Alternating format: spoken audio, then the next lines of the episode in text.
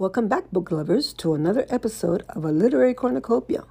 I'm your host, Louisa, and today we're looking into Jane Austen's classic Pride and Prejudice. So let's dive right in.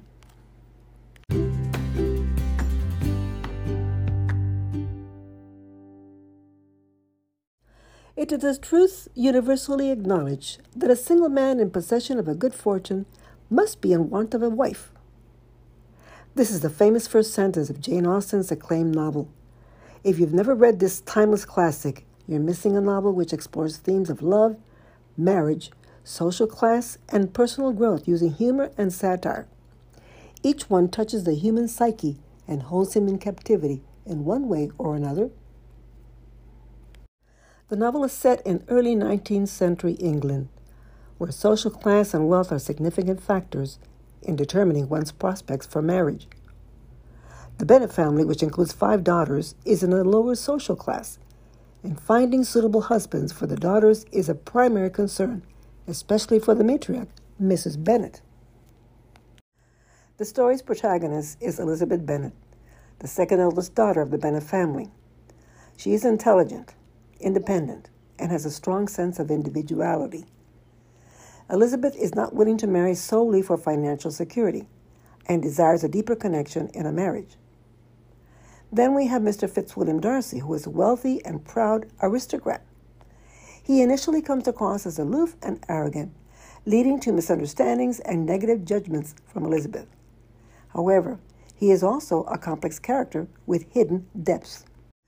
The novel explores the consequences of preconceived notions and hasty judgments. Elizabeth's initial prejudice against Mr. Darcy and his prideful demeanor create obstacles to their potential relationship.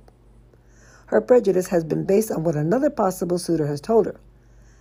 How biased words can affect our thoughts and control our emotions. Pride and Prejudice features multiple romantic storylines, but the central one revolves around the developing relationship between Elizabeth and Mr. Darcy. Their interactions are marked by witty and spirited dialogue. Elizabeth refuses Mr. Darcy's proposal of marriage in a biting way.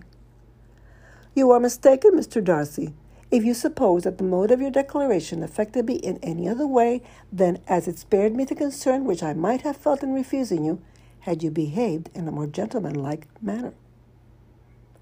In today's world, Elizabeth Bennet just burned Mr. Darcy. Throughout the novel, characters experience personal growth and self-discovery. Elizabeth learns to overcome her own prejudices and recognize her own faults, while Mr. Darcy becomes more humble and self-aware. Jane Austen uses humor, satire, and irony to critique the social norms and customs of her time, particularly the emphasis on wealth and status in marriage. The Bennet family, with its unique and sometimes humorous dynamics, plays a central role in the story. Mrs. Bennet is particularly concerned with marrying off her daughters to wealthy suitors. Despite the obstacles and misunderstandings, Pride and Prejudice is ultimately a love story with a happy ending. It explores the idea that true love can overcome societal expectations and class differences. The novel's themes of love, self-discovery, and the complexities of human relationships continue to resonate with readers today, making Pride and Prejudice a timeless classic. I'll end with these words on the topic of marriage taken from page 24 of the novel. "Happiness in marriage is entirely a matter of chance." What do you think? Want a bit more on Jane Austen? Check out one of my earlier episodes, number 29 to be precise, where I explored what Jane Austen might have done on social media. Well, that's a wrap. Thanks for joining me today as we took a quick look at the world of Jane Austen. Till next time, keep that midnight oil burning.